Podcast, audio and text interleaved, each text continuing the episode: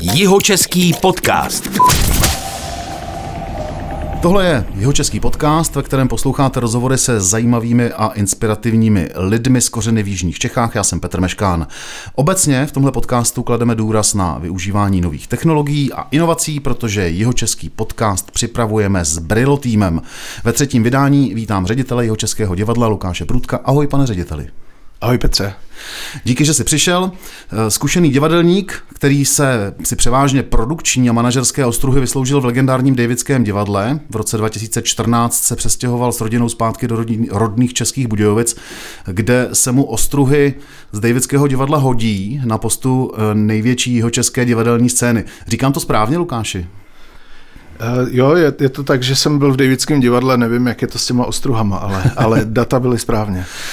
Uh, já vím, že máš ale uh, i zkušenosti ze zahraničí, jestli se nepletu. Můžeš mě prosím tě teda doplnit a říct, čím vším si zajímavě, čím zajímavým si pracovně v minulosti prošel, než si vlastně přišel do Jižních Čech a do Budějovic zpátky? Tak já jsem studoval na DAMu v Praze, katedru produkce, kde vlastně už při škole jsme měli ve sklepě takový školní divadlo a tam prostě to znamenalo, že si musíš pověsit světla, tahat šavle od zvuku, od světel a všechno vlastně jsme si jako studenti takhle zkusili, a vlastně myslím, že z toho trochu žiju doteď. A, a při škole jsem nastoupil potom do Davidského divadla, kde jsem pracoval jako tajemník toho souboru a pak jako vedoucí marketingu a produkce. A to byla samozřejmě velmi jednak jako zajímavá profesní zkušenost, ale řekl bych i životní, protože prostě Davidský divadlo je uh, bezvadná parta lidí, ve který je prostě člověku dobře. Já ti do toho s proměnutím skočím. Co znamená být tajemník Davidského divadla? Že znáš tajemství Ivana Trojana? znáš, znáš jeho diář. Znáš jeho diář dobře, pokud možno z paměti. A, no a dáváš dohromady ten ferman takzvaný, teda to, to, to znamená ten harmonogram, jak to divadlo hraje a, a je to teda strašná práce, už bych to jako nechtěl nikdy dělat, protože tam opravdu jako hrozí, že pokud ten tajemník udělá chybu, tak večer to divadlo nehraje, že? a to je strašná zodpovědnost hmm. a taková hodně pečlivá práce, což mě úplně třeba nejde, takže uh, to, je, to jsem tam dělal tři roky. Uh, no a vlastně v roce 2009 uh, jsem byl na přednášce Michaela Kaisera, což je takový guru arts managementu. On tehdy ještě byl prezidentem Kennedyho centra ve Washingtonu a mm, v tom Kennedyho centru mají takový strašně zajímavý jako vzdělávací program, který se specializuje na cizince, ne na Američany, prostě na, na cizince jako z celého světa. A já jsem s tím Michaelem Kaiserem tam prostě měl příležitost prohodit pár vět a on mi řekl, abych se teda zkusil do tohohle programu přihlásit, což jsem teda udělal a, a vyšlo to. A měl jsem to teda štěstí, že jsem se mohl zúčastnit, no, tomu se říká uh, Summer International Fellowship, který teda trvá, je to vlastně měsíc uh, v létě, kdy um, přijedeš do toho Kennedyho centra a máš tam možnost vlastně spolupracovat s tím, jak se říká, top managementem toho Kennedyho centra a takhle to jde tři roky za sebou, vždycky ten měsíc. A je tam část jakoby taková praktická a část vlastně vyloženě vzdělávací, že oni ti říkají, hmm. jakým způsobem dělají marketing, development, což v, v tomhle případě znamená jako fundraising nebo získávání prostě peněz od sponzorů a z dalších jako zdrojů a, a i ale programování a plánování těch uh, kulturních programů, který tam mají a tak dál. A to absolvuješ ten měsíc a po měsíci se teda vrátíš zpátky do České republiky, kde jako během pár dalších měsíců propadneš totálně depresi, že vlastně nic z toho, co se tam dozvěděl a co si myslel, že tady jako budeš teda dělat trochu jinak, tak vlastně pochopíš, že to prostředí je opravdu hodně jiný a mm, jako je, je to těžký vlastně tady začít trošku fungovat podobně jako v tom, jako to mají v, prostě v té Americe. Čím to je, že ten rozdíl je takhle, jako jak ty popisuješ, zásadní mezi tím, co jsi viděl v tom v té tvojí branži vlastně divadelní v té Americe a pak si se vrátil do té české reality?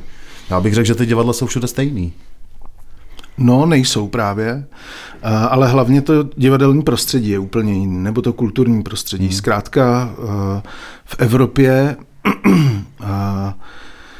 nebo ne v celé Evropě, ale ve, ve střední Evropě a Rakousko, Německo, Švýcarsko vlastně, a tak tam ta kultura funguje historicky vlastně tak, že byla historicky podporovaná šlechtickýma rodama. Vždycky ty divadla vlastně vznikly při nějakých zámcích a tak. Hmm. A vlastně to potom se přelilo do stávajícího uspořádání a vlastně ty kulturní organizace jsou uh, zřizovaný nebo podporovaný státem. Hmm.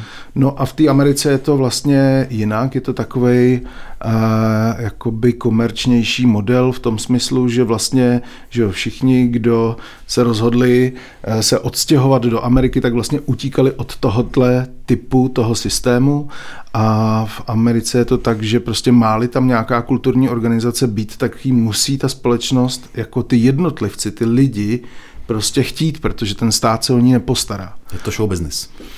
No a teď právě to je otázka, kde je ta hrana mezi tím show businessem a prostě mm, kulturou v nějakým širším poslání prostě a, a ale vždycky je to prostě tak, že ať už se jedná o divadlo, muzeum, galerii, mm, prostě jakoukoliv kulturu, tak si musí sehnat ty peníze vlastně eh, od své komunity, takzvaně. Mm-hmm. No a eh, proto oni jsou mistři právě jako ve fundraisingu a tak, protože bez toho to prostě nejde. Ale taky ten mm, výsledek samozřejmě, nebo každá mince má dvě strany a zatímco eh, vlastně v Evropě ty divadla vypadají tak, eh, že ehm, mají vlastně eh, relativně jako velký soubory a ta nabídka je jako opravdu jako bohatá a, šíře té dramaturgie toho, na co ty divadla přijdou, je vlastně neuvěřitelně široká. A ty organizace vypadají tak, že vlastně um, mají opravdu více než polovinu těch zaměstnanců tvoří, eh, nebo těch spolupracovníků tvoří umělci, ať už jsou to výkonní umělci, herci, zpěváci, hudebníci, eh, nebo inscenační týmy, režiséři, eh, scénografové a tak dál, tak to je vlastně většinou víc než polovina toho divadla a ta zpráva ta administrativa je menší část. No a v té Americe je to na, naopak úplně, že jo? protože tam musíš mít prostě v Kennedyho centru měli obrovský oddělení developmentu, kde prostě pracovalo odhadem 30 lidí na tom, aby ze soukromého sektoru dokázali prostě získat peníze pro svou činnost. Měli vlastní call centrum, telemarketing, prostě takovýhle mm-hmm. nástroje, který má vlastně žádný, minimálně český divadlo nedisponuje. No a umělce neměli prakticky žádný. To všechny najímali jenom na jednotlivé projekty. Hmm. A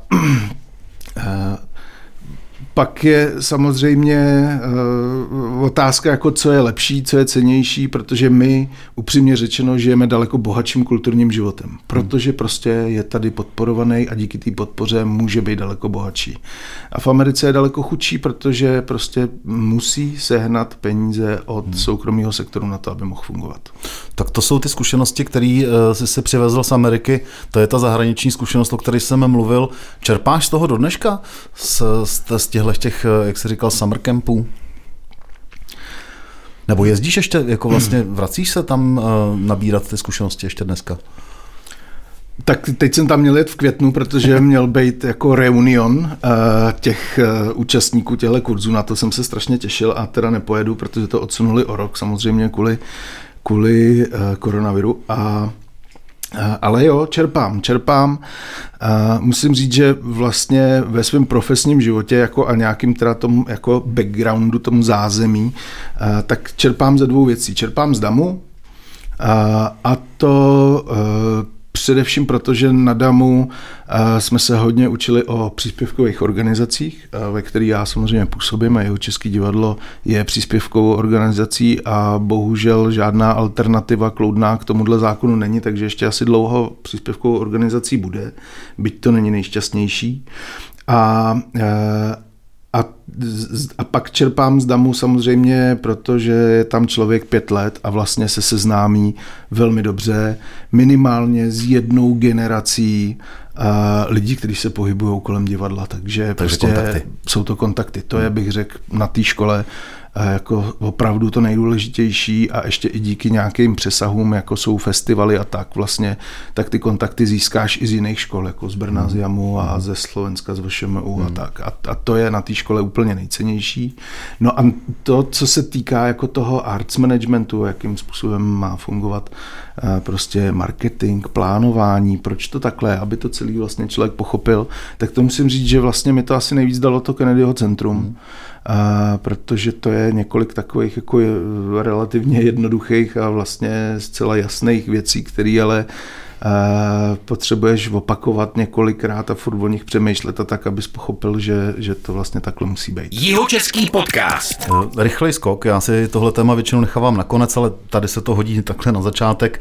Uh, ty si skočil z Prahy, z toho života okolo Davidského divadla eh, zpátky do Jižních Čech, seš rodilým Budějovičákem. Chybí tě Praha?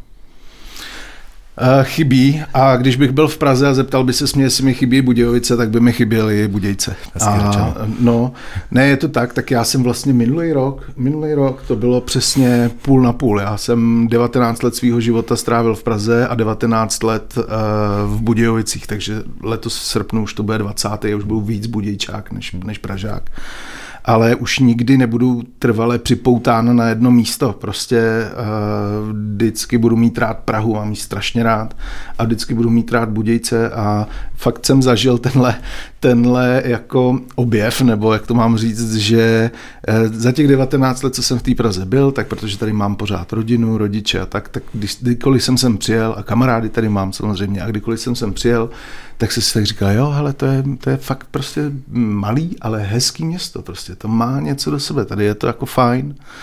A, a a tak jsem si myslel, že jako ucítím takový to doma, jo. Furt to byl takový pocit, že jsem si říkal, no to je možná ten domov, jednou se sem možná vrátíš. A já jsem se sem vrátil a teď jsem tady jako byl 14 dní, co jsem se předstěhoval a jel jsem do Prahy a zjistil jsem, že tohle úplně stejný cítím k té Praze. Si říkám, že to je nádherná ta Praha, taková kosmopolitní, lidi si tady tolik nevidějí do talíře, že to je hmm. dobrý prostě. Já to mám úplně stejně. A, a, takže jsem pochopil, že, že jako uh, už nikdy nebudu patriot trvale vázaný k jednomu místu, ale minimálně ke dvou. No. Já jsem se sám sebe pojmenoval jako pražský jeho Čech a jeho český Pražák. Jo, to je docela přesný.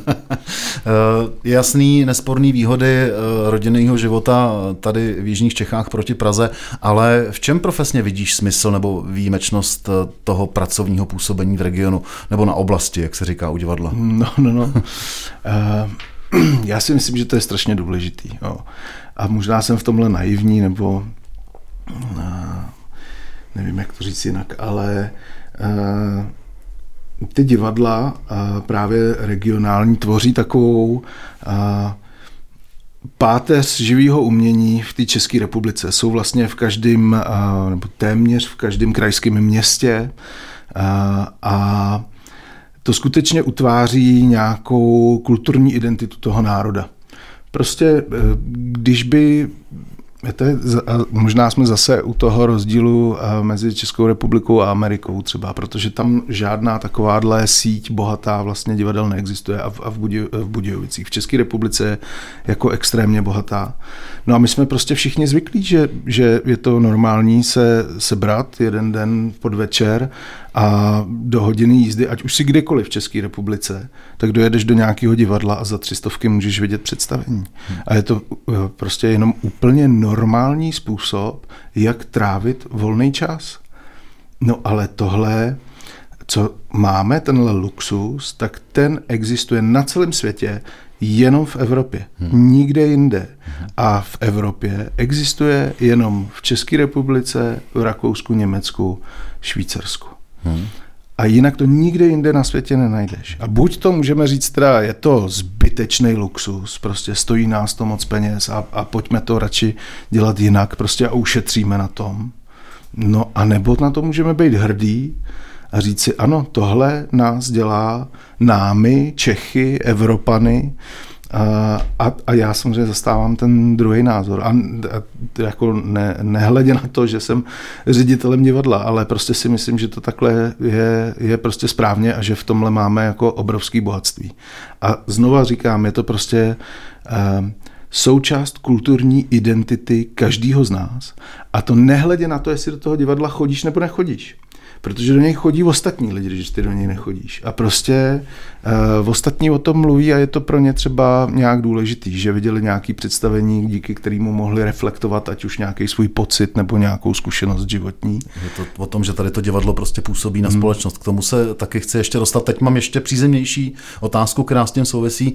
Vnímáš rozdíly i mezi publikem? Ty máš totiž jako podle mě i unikátní možnost srovnat eh, publikum Davidského divadla v Praze a publikum, když přijede Davidský divadlo eh, do Budějovic nebo do Jižních Čech, eh, to, který přijde tady to jeho český. Jsou podle tebe rozdíly v tom v reakcích a v tom, jak to publikum reaguje přímo třeba buď na to Davidský, nebo ty máš zkušenosti i z jiných divadel. Eh, jsou rozdíly v publiku v Praze a v publiku třeba v regionu tady v Jižních Čechách? Asi jo, asi nějaký rozdíly jsou, ale neřekl bych, že ty rozdíly pramení z toho, jestli jsi v Praze nebo v Budějovicích, ale spíš pramení z toho, že Davidský divadlo je úplně jiný typ eh, divadla než hmm. Eh, jeho český divadlo. Prostě Davidský divadlo je malý komorní jednosouborový divadlo a prostě chodí do něj milovníci toho divadla. A, a jeho český divadlo má čtyři soubory a daleko širší záběr prostě od uh, dětského diváka přes že, uh, činohru, operu, balet. To jsou už jenom mezi těma souborama, jako co se těch diváků týče. Uh, jsou rozdíly. Ale co musím říct, co mě jako hrozně těší, je, že mně se daří sem jednou za rok přivízt Davidský divadlo a kdykoliv sem přijedou, tak uh, oni jsou tady strašně rádi a uh, je to proto, že je tady strašně dobrý publikum. Hmm. A prostě opravdu v tom sále to jako tepe dejchá s tím představením. A to dobrý publikum je tady, protože je tady prostě jeho český divadlo, který svoje publikum má, který má bohatý dramaturgický plán a to publikum Eh, teď mám na jazyku to slovo vychovává, který nemám strašně rád, ale spíš jako seznamuje eh, i s různýma divadelníma žánrama a i s různýma třeba inscenačníma přístupama. K, Tohle to jedno slovo kultivuje kultivuje a to je o hodně lepší, než vychovává. Takže tady je opravdu kultivovaný publikum. No. Hmm. Sebral jsem mi teď pár otázek, já je sloučím do jedné. Eh, chtěl jsem se zeptat, v čem je podle tebe jeho český divadlo proti jiným regionálním scénám speciální, specifický, výjimečný, ale v jedním dechem se deptám i na tu druhou otázku. Možná, že to půjde spojit. Vím, že tady v jeho českém divadle se objevují eh, dost často velmi zajímavé osobnosti, ne jeho české osobnosti a nejenom herecké, které, které nejsou odsud. Eh, de facto je draftujete. Mě zajímá, jak to vlastně funguje. Je to klasická pracovní nabídka, že víte, víte, že potřebujete, řeknu, režiséra, potřebujete šéfa techniky nebo nějakého herce do souboru, tak hodíte lano? No, vlastně si to tím, popsal. Jo, vlastně si to popsal sám, dobře. uh, no ne, je to tak, jako takhle. Je to potřeba rozlišit ještě v tom smyslu, že uh, někomu nabízíme stálý pracovní poměr, což jsou uh, samozřejmě členové těch uměleckých souborů a pak samozřejmě je to vedení těch uměleckých souborů, ti umělečtí šéfové a to v tomhle já si myslím, trochu možná neskromně, že oproti jiným, jak říkáš hezky, oblastním divadlům se prostě v jeho českém divadle vzácně podařilo dát dohromady jako perfektní tým těch uměleckých šéfů. Nejenom, že jsou to strašně kreativní lidi, ale i na sebe navzájem slyšejí, vzájemně se inspirují, respektují a ono je to potom poznat na nějaký mm, jako bytý pracovní pohodě, což je ale v prostředí uměleckým a divadelním vlastně hodně důležitá hodnota. Jo. A, tak tak to jsou ty stálí, který a pak samozřejmě uh, najímáme jednotlivý inscenační týmy. Mm-hmm.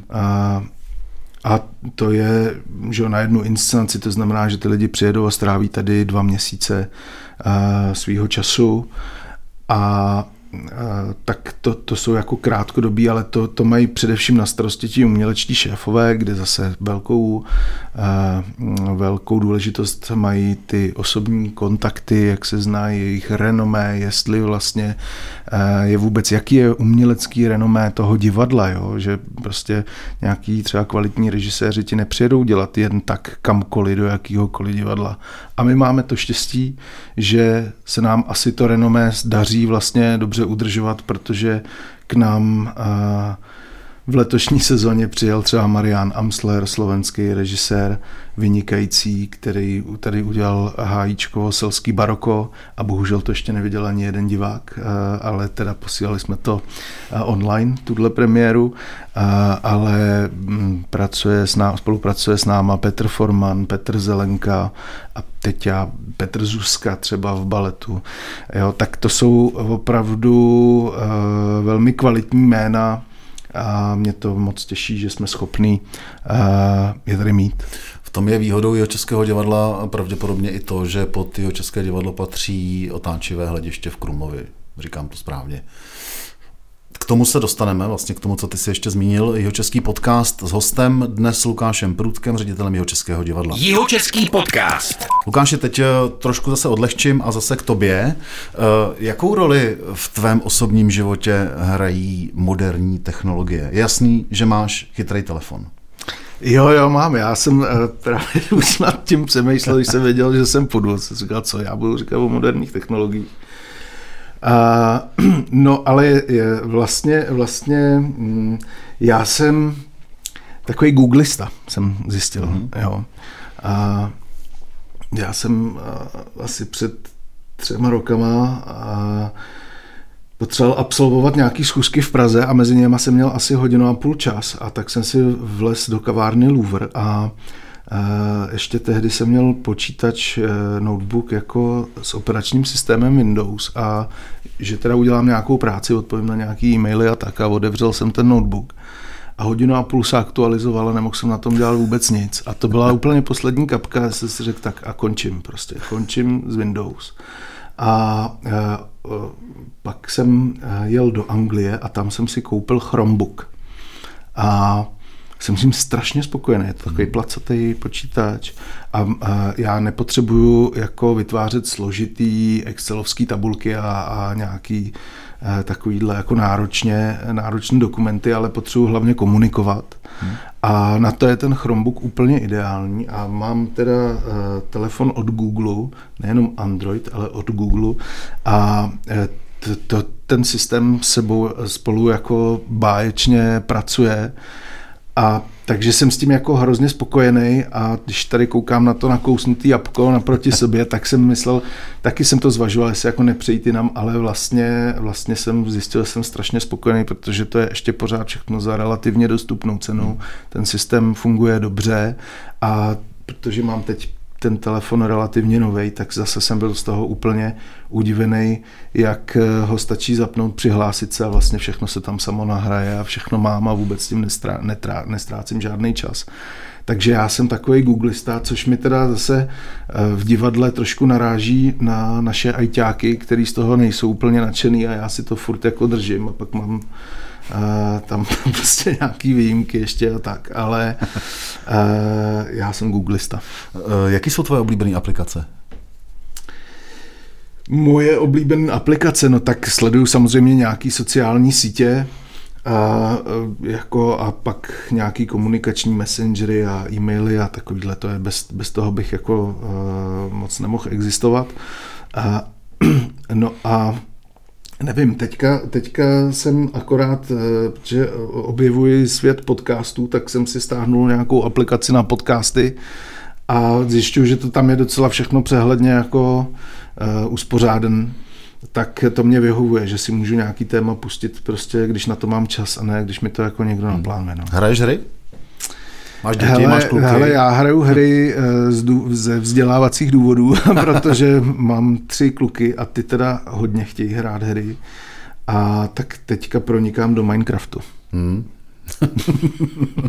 a ty jsi mě přivedl uh, na hry jako machinárium a, a kluci tvoji mi jednou říkali, že mají chuchel. Jsem říkal, no to máte dobrý, že máte chuchel. To, jo, jo, to byla ta hra, taky na ní teď přicházíme. Takže vlastně v tom asi jedete i doma, předpokládám. Jo, tak eh, hele, já, uh, byť moje děti chodí na uh, ne úplně státní školu, a to je škola, která úplně není nakloněná jako digitálním technologiím, tak já si myslím, že to je prostě běžná součást našeho života a už prostě s tím dneska musíme vyrůstat a nemůžeš to těm dětem odepírat úplně, protože oni by svým způsobem byli negramotní, že jo, v hmm. nějakém ohledu.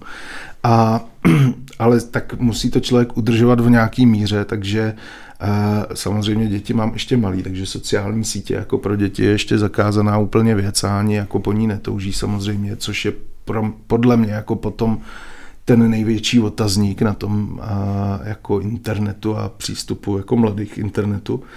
No ale jedeme právě tyhle hry od Amanita Design a tak, aby to bylo prostě pěkný, aby to mělo ještě nějakou hodnotu, jako třeba hezkou hudbu, hezkou grafiku hezký příběh. No.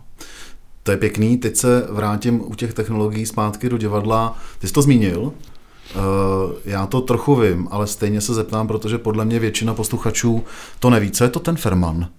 Jo, Ferman, to je... Co tam jako všechno v tom Fermanu? Co to je Ferman?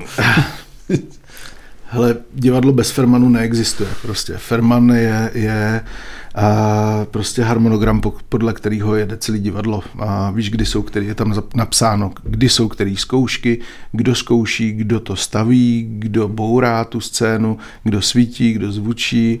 A prostě tam je napsaný vlastně, vlastně všechno. Když se z toho jako zpětně vlastně vyndává potom docházka jednotlivých jako lidí, protože ty víš podle toho Fermanu, kdo kdy měl službu. Takže na to máte nějaký program? Aplikaci? No, my na to... Nebo máte plachty? ne, to, je, to je právě to, je to, to správný Silicon Valley u nás v divadle. To je... Uh, my na to máme uh, naší zlatou kolegyni Milenku, a, a tak to je takový for, že prostě mám v divadle Milenku prostě mm-hmm. a bez Milenky bych v tom divadle nemohl být. No se to říká po Budějovicích, že máš v divadle Milenku. A je to teda Milenka s velkým M, a, protože se za prvý tak jmenuje a za druhý je prostě mistrině těch firmanů.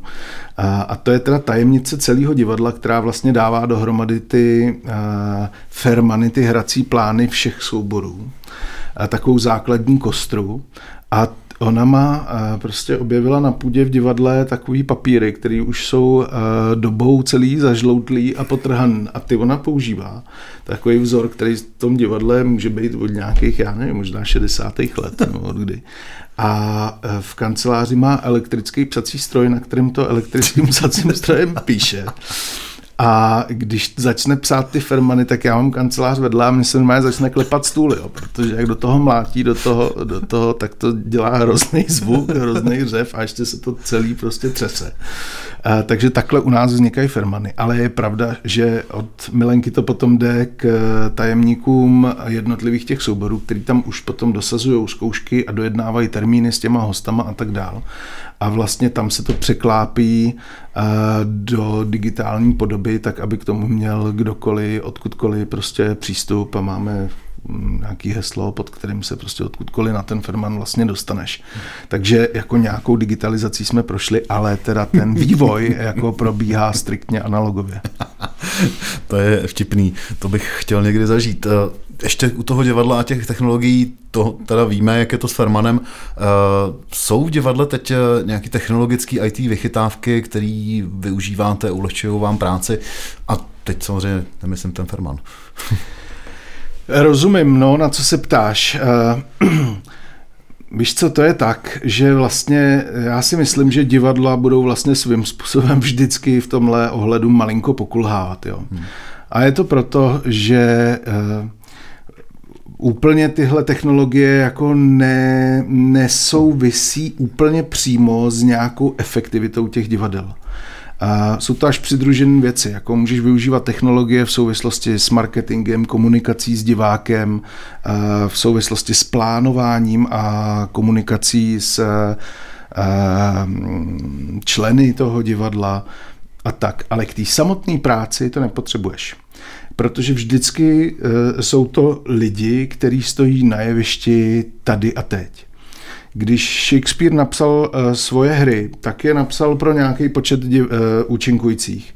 A ten se za ty staletí nezměnil. Prostě my na rozdíl od jiných jako v uvozovkách výrobních podniků prostě nemůžeme v té výrobě být efektivnější, protože my to pořád potřebujeme vyrábět ve stejném počtu lidí a hrajeme to pro tolik lidí, kolik máme kapacitu v sálu. A my v tomhle nám žádná technologie nikdy nepomůže, abychom byli jako efektivnější, aby jsme toho Hamleta teda mohli zahrát už konečně bez Hamleta. Jo, a jenom za využití nějakých technologií. Takže eh, to gro toho divadla je prostě lidská práce a eh, ty věci jsou až kolem a samozřejmě tam se snažíme jako uh, především třeba v oblasti jako prodeje vstupenek, že jo, tak mm, pořád je to relativně v plenkách, ale i ty divadla se snaží využívat nějaký systémy jako pro takzvaně CRM, jako Client Research Management, prostě, že máš nějaký informace o těch divácích, víš, který diváci jako chodí na operu, který na, na jiný žánr, podle toho eh, je na takový představení zveš a nějak s nima podle toho komunikuješ a teď do toho hrajou roli ještě ty sociální sítě, přes který si vytváříš další vlastně jakoby databáze lidí, se kterými můžeš komunikovat a nemůžeš. Takže v tomhle samozřejmě je jistá technolo, jako je, nebo ne jistý, ale v tomhle je velký technologický jako posun a, ale bohužel divadla nebudou mít asi nikdy na to, aby měli nějaký velký IT oddělení, takže to prostě jde trošku pomalejc, ale snažíme se nějak jít s dobou. Rozumím. Ty máš ty zahraniční zkušenosti a určitě možná o něčem víš, co by si třeba v rámci tohodle uh, přenesl do jeho českého divadla, ale zatím to není. Je něco takového, napadne tě nějaká takováhle vychytávka, kterou si viděl, ať už třeba v Americe nebo v Německu, kam taky jezdíš, že vím, uh, že se tam pohybuješ, kterou by si zavedl a něčím by to, něco by to do toho toho divadla přineslo, ale ještě to tady nejde, nebo to tu není? No je to právě ten nástroj uh, spojený s prodejem vstupenek a uh, s tím, jakým způsobem zacházíš tou databází těch diváků. Jo. To, to třeba v tom Kennedyho centru mají jako neuvěřitelně vymakaný. Ten nástroj se jmenuje Tessitura, který tam používají, dokonce ho vyvinuli snad a doufám, že ta, teda jako, hm, si to nevymýšlím teďka, jestli to pamatuju dobře, ale mám pocit, že ho vyvinuli jako hm, v úzké spolupráci s Metropolitní operou, a, a to umí neskutečné věci, včetně toho, že když přijdou lidi do divadla, tak než odejdou domů z divadla, tak mají v e-mailu napsáno, jak se jim představení líbilo, ohodnoťte ho prostě a, a opravdu s tím to je jejich jako denní nástroj vlastně toho marketingu a obrovskou péči tomu věnují a tak. A to vlastně u nás ještě pořád uh, neúplně dobře funguje a i co mám teda zkušenost s kolegy z ostatních divadel, tak eh, máme samozřejmě řadu jako nástrojů na prodeje vstupenek, ale vlastně k těm databázím už se ty divadla nedostávají tak lehce, protože nejsou jejich, ale jsou těch firm, který prodávají ty lístky. A, a taky s tím prostě pořád ještě ty divadla tak jako by dobře neumí zacházet, protože ty nástroje prostě nejsou. No. Tak to v tomhle hmm. si myslím, že pokulháváme hmm. ještě. Tohle je jeho český podcast s Brilo týmem a hostem Lukášem Prudkem, ředitelem jeho českého divadla. Jeho český podcast. Divadlo, kultura v posledním roce jsou na tom špatně, nebudeme říkat, že jsou na tom uh, dobře, to je jasný, víme. Uh, ještě se k tomu tématu určitě chci dostat, ale mně se líbí, jak uh, k tomu už loni přistoupilo jeho české divadlo, jak jste k tomu přistoupili vy v jeho českém divadle. Můžu zmínit interaktivní adventní kalendář eh, před Vánocema, eh, nebo Malé divadlo hrálo představení z terasy Hradské ubytovny, jestli se nepletu. Ježíšek Superstar. Eh, přijde mi, že ta nepřehledná špatná situace s vládními zákazy vás vybičovala k větší kreativitě v online prostředí. Můžeš tohleto v krátkosti doplnit, co máte v tom roce zajímavého za sebou, co jsem já třeba nezmínil a co jako chystáte a je to fakt, že vás to vlastně vybičovalo k tomu eh, se věnovat trochu víc tomu onlineu, do kterého byste vlastně asi úplně nevstupovali a mám ještě pár dalších otázek ohledně onlineových představení. No, já nevím, jestli je správný slovo vybičovalo. Oni ti prostě zavřou to, proč tady jsi a, a když prostě nemůžou chodit diváci do divadla, tak prostě divadlo neexistuje. Že? A, a mm, přesto máš velký půzení samozřejmě s těma divákama, být pořád v kontaktu, protože bez diváka není divadla. Hmm. A, takže jsme hledali všechny možné cesty. Samozřejmě ten online se nabízí a dělali to všechny divadla. Vlastně si myslím, že mnohdy to bylo až na škodu, že ten online prostor, jako, eh, který ty divadla obsadili, byl až jako takový hodně jako přesycený. a, a ne vždycky úplně kvalitním obsahem, ale to je samozřejmě logický, protože divadlo a video obsah jsou prostě dvě různé disciplíny a, a ty divadla se to učí, stejně jako my. A, takže jsme se vrhli tímhle směrem a zjistili jsme, že jsme vlastně vlast, svými, nebo tady jeho českými jako s, e, silami třeba schopný udělat velmi kvalitní záznam představení jako srovnaný, srovnatelný e, se záznamem jako od profesionální televize. Hmm. A zjistili jsme, že prostě e, je to opravdu jiná disciplína, musíš se na ní koukat prostě jinak na to, aby si vytvořil video obsah, který je zajímavý a poutavý. No a zjistili jsme, že to prostě není divadlo. No. A jako musím říct, že eh, je to všechno vlastně náhražka. My už bychom strašně chtěli ty divadla otevřít a, a strašně usilujeme o ten přímý kontakt s tím divákem, protože to je ten důvod, proč, proč tady to divadlo je. A tak, ale bylo to i v tom prosinci na těch našich snahách vlastně vidět. Zmínil si ten koncert Ježíška Superstar, ale eh, kolegové z opery vlastně eh, jsme měli trubače na radnici, že jo, a každý den od 17. listopadu prostě, nebo ne každý den, myslím, to bylo úterý a ve čtvrtek, kterou byli hmm. ze střechy radnice. A měli jsme divadelní jukebox, jukebox jede prostě epidemicky nezávadnou dodávku, která přijela na náměstí a a e, tam byla kapela složená z herců malého divadla a hráli a, a, a rozjelo to vlastně mnohdy docela velkou show na tom náměstí. Takže jsme se takhle furt snažili prostě o ten přímý kontakt a musím říct, že eh, kdykoliv jsem u toho byl, tak je to taková specifická prostě věc, která strašně chybí a úplně to tak jako pohladí, i když jsou trubači na radnici prostě desítky metrů od tebe, tak najednou lidi, kteří jdou po náměstí, se zastaví a ty dvě minuty jako poslouchají a pak zatleskají a jdou dál. No v téhle době je to vlastně malý zázrak. Jo. Hmm. Takže eh, na tvoji otázku mm, věnovali jsme se onlineu hodně a, a už se strašně těšíme na to, až se mu nebudeme muset věnovat. Ty jsi to zmínil, eh, tahle ta zkušenost jde i od muzikantů a online koncertů. Mm, online koncerty prostě nenahradí ten koncert před živým publikem a navíc je to opravdu, ty jsi to řekl i u toho divadla, eh, je to úplně jiná disciplína, pravděpodobně je to vlastně úplně jiný představení, že ho vy vlastně musíte naskoušet úplně jiným způsobem, hraje se to vlastně na kamery a tak dále. Tím odbočuju.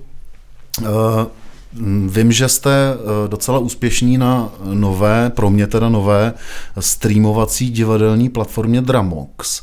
Já o tom teda vím opravdu jenom povrchně, že existuje a je to vlastně komerční záležitost. Eh, vaše představení jsou tam na příčkách jako prvních, nebo jedny z prvních, těch nejúspěšnějších a nejnavštěvovanějších divadel. Jak to funguje? Eh, to je placená platforma, kde si lidi kupují lístky normálně na to představení a za to dostanou teda ten online nebo ten stream stream nebo teda ten záznam toho představení? Ano, tak oni i používají ten claim, že to je jako divadelní Netflix a vlastně to funguje podobně a prostě platíš nějaký paušál takovýhle měsíční nebo roční a za to máš přístup samozřejmě kdykoliv ke zhlídnutí, ke streamování těch divadelních představení. A je pravda, že a my si vedeme dobře, že podle těch výsledků, který nám zasílají, tak bychom měli být asi třetí nejsledovanější divadlo po Davidským a po činoherním klubu, a což mě teda moc a moc těší. A, a bavíme se o tom, jestli budeme s touhle společností vlastně rozvíjet tu spolupráci dál a, a zase jim tam dodat nějaký další záznamy našich představení, protože ono to má ten efekt, že se ty tvoje představení dostanou k lidem, který, ke kterým by se normálně nedostali. Hmm. Jo. A to, ale to jsou i ty online aktivity, třeba když jsme se vracíme ještě k těm divadelním uh, adventním kalendářům hmm. online, tak prostě mě chodili děkovní dopisy od lidí třeba ze Sokolova nebo z Opavy, jako hmm a, a, to, a psali, my o jeho českém divadle vůbec nevíme, že existuje, ale teda jste úžasný a už se těšíme, až přijedeme. Tak to je jako asi největší efekt hmm. prostě mm, toho online, toho online prostoru. Ale eh, když mluvíš o tom, jestli to je komerční služba, tak ano je, ale jak se říká nový revenue stream, to asi úplně nebude. Hmm. Jo. Hmm. A jako přichází nám peníze tam hmm. odsud, hmm. ano, ale eh, to prostě eh, není nic, co by bylo tak zajímavé, že bych jako ředitel divadla začal uvažovat o tom, jestli skutečně významně neposílit tuhle eh, jako část naší činnosti. Jsme v jeho českém podcastu, vím, že v tomhle ohledu i jeho český divadlo teď v této době si tuhle tu audio formu tak trochu lízlo mně to přijde, že vlastně v té souvislosti, o které teď se ty mluvil, eh, má to divadlo blíž k té eh, audiotvorbě, včetně toho, že samozřejmě dramatizace her v rozhlase mají svoji historickou tradici a je to samozřejmě určitá i, asi i za mě teda divadelní disciplína. Eh, vy jste taky něco připravili, že jo? jestli se nepletu zase v rámci téhle bídy, že divadlo natočilo i nějaký dramatizace v audioformě a točíte i podcasty, tuším, malý divadlo dělá pohádky. Je to tak, je to tak. Pro nás je vlastně tohle docela zajímavá alternativa, protože uh, si taky myslím, že to vlastně má blíž trošku k tomu divadelnímu představení.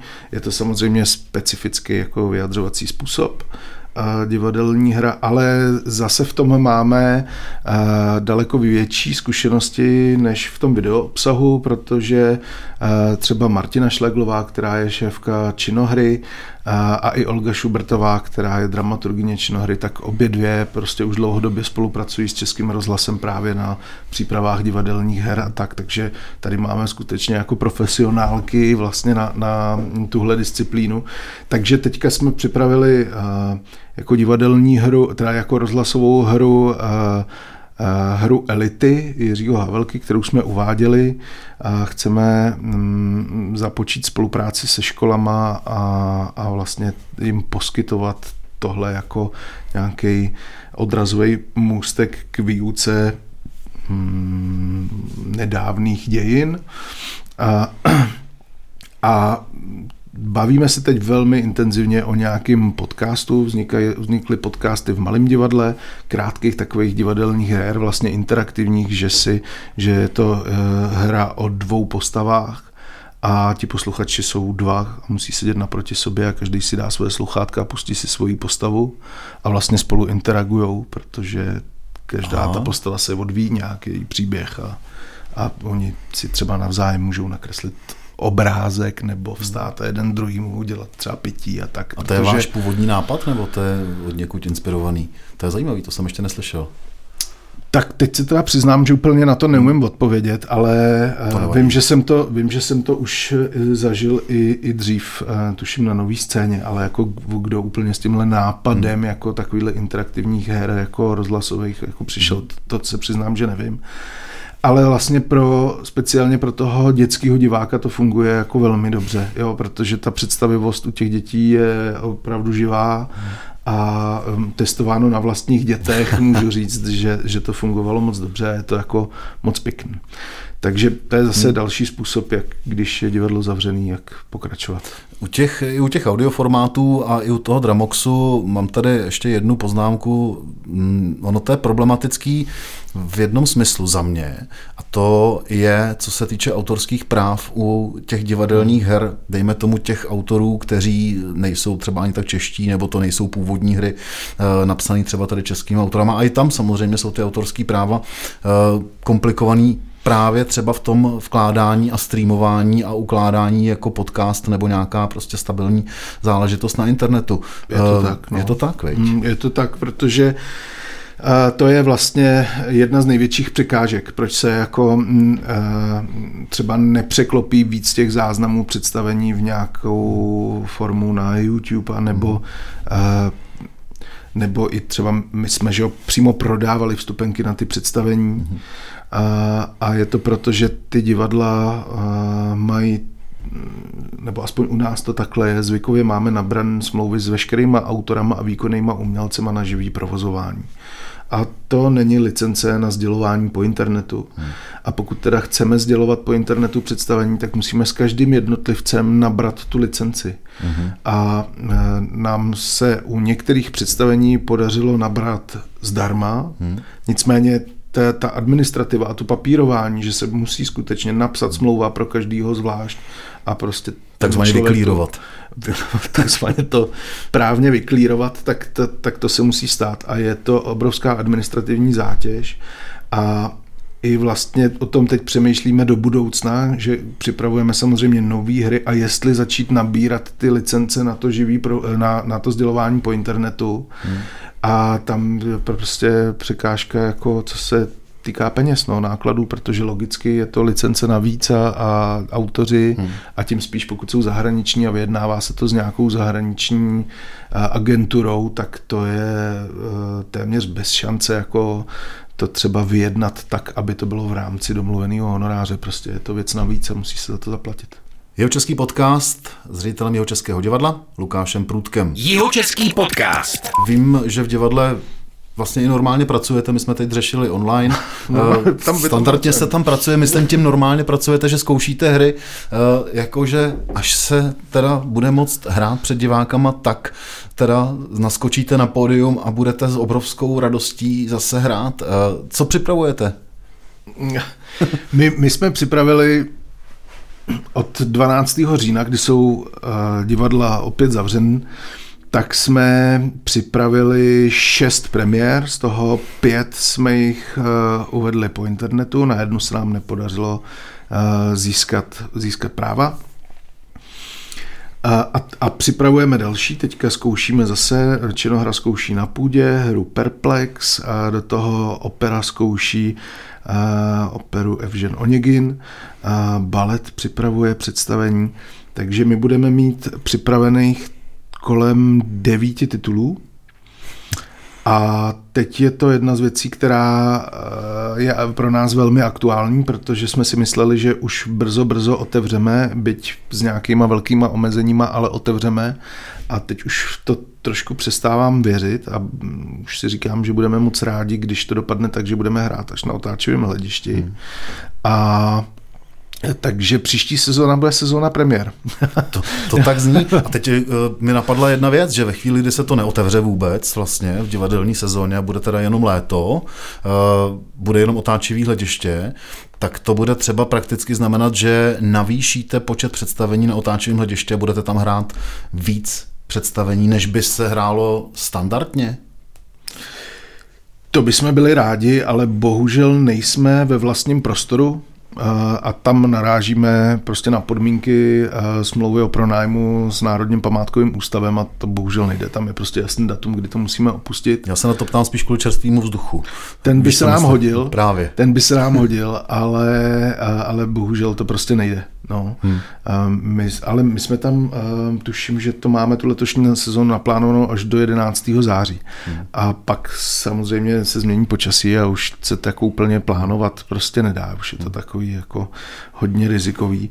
Ale na druhou stranu, když mluvíš o tom čerstvém vzduchu, jo, tím my třeba strašně se snažíme argumentovat ministerstvu zdravotnictví, Eh, protože my jsme si nechali prověřit naší vzduchotechniku a zjistili jsme, že vyměníme kompletně vzduch v hledišti a jevišti eh, šestkrát za hodinu.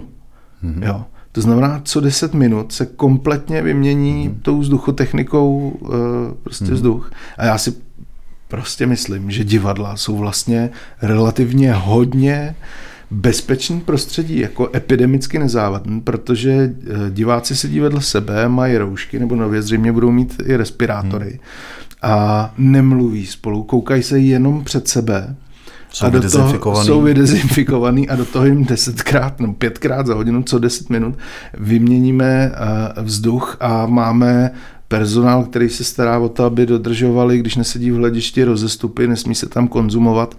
No, eh, zkrátka pravda je taková, že neexistuje prokázaný případ přenosu koronaviru od začátku pandemie v divadle teda.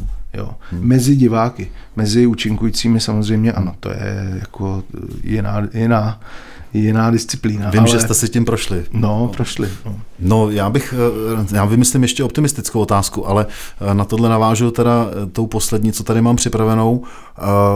Je to už vlastně skoro rok, co nefunguje živá kultura. A Mně to už dost zásadně chybí, pozoruju to na sobě, že mi prostě chybí chodit do společnosti, chodit do divadla, chodit na koncerty, mám rád muziku. Eh, myslíš si, že tenhle ten výpadek bude mít vliv na zábavní průmysl jako takový?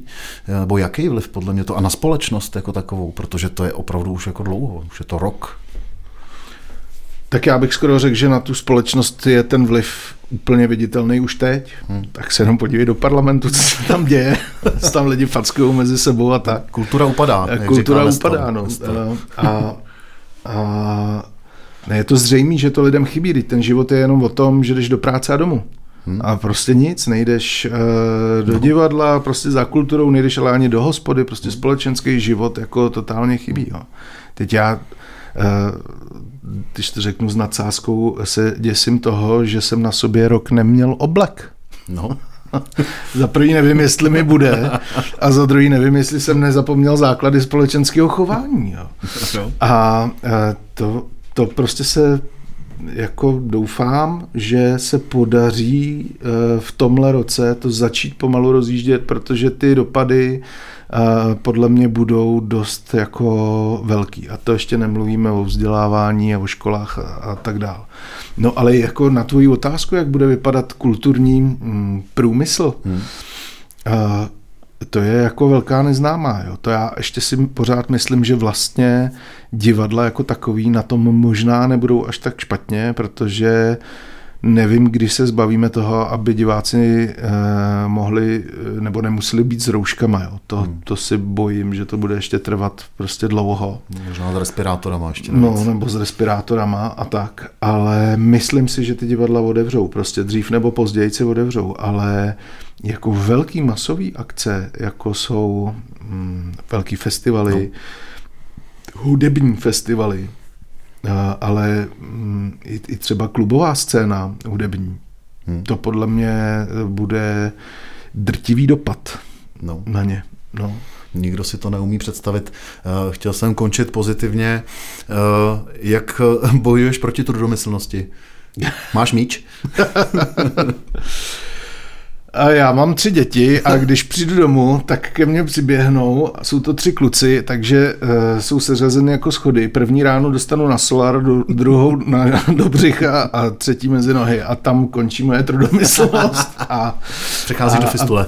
A přechází do fistule a ne, to je opravdu jiný svět a ty děti ti dokážou uh, veškerou trudomyslnost prostě z hlavy vyhnat. A musíš teda přijít alespoň ze zbytky energie domů, mm. protože jinak je to jako těžký, ale ale eh, prostě tři kluci se o to umí postarat dobře. Přeju jeho českému divadlu i tobě hodně zdraví v letošním roce a vůbec eh, v tom, co nás teď čeká. Hostem jeho českého podcastu byl Lukáš Průdek, ředitel jeho českého divadla Díky. Taky děkuji za pozvání. Měj se hezky, nashledanou. Nashledanou. Jihočeský podcast.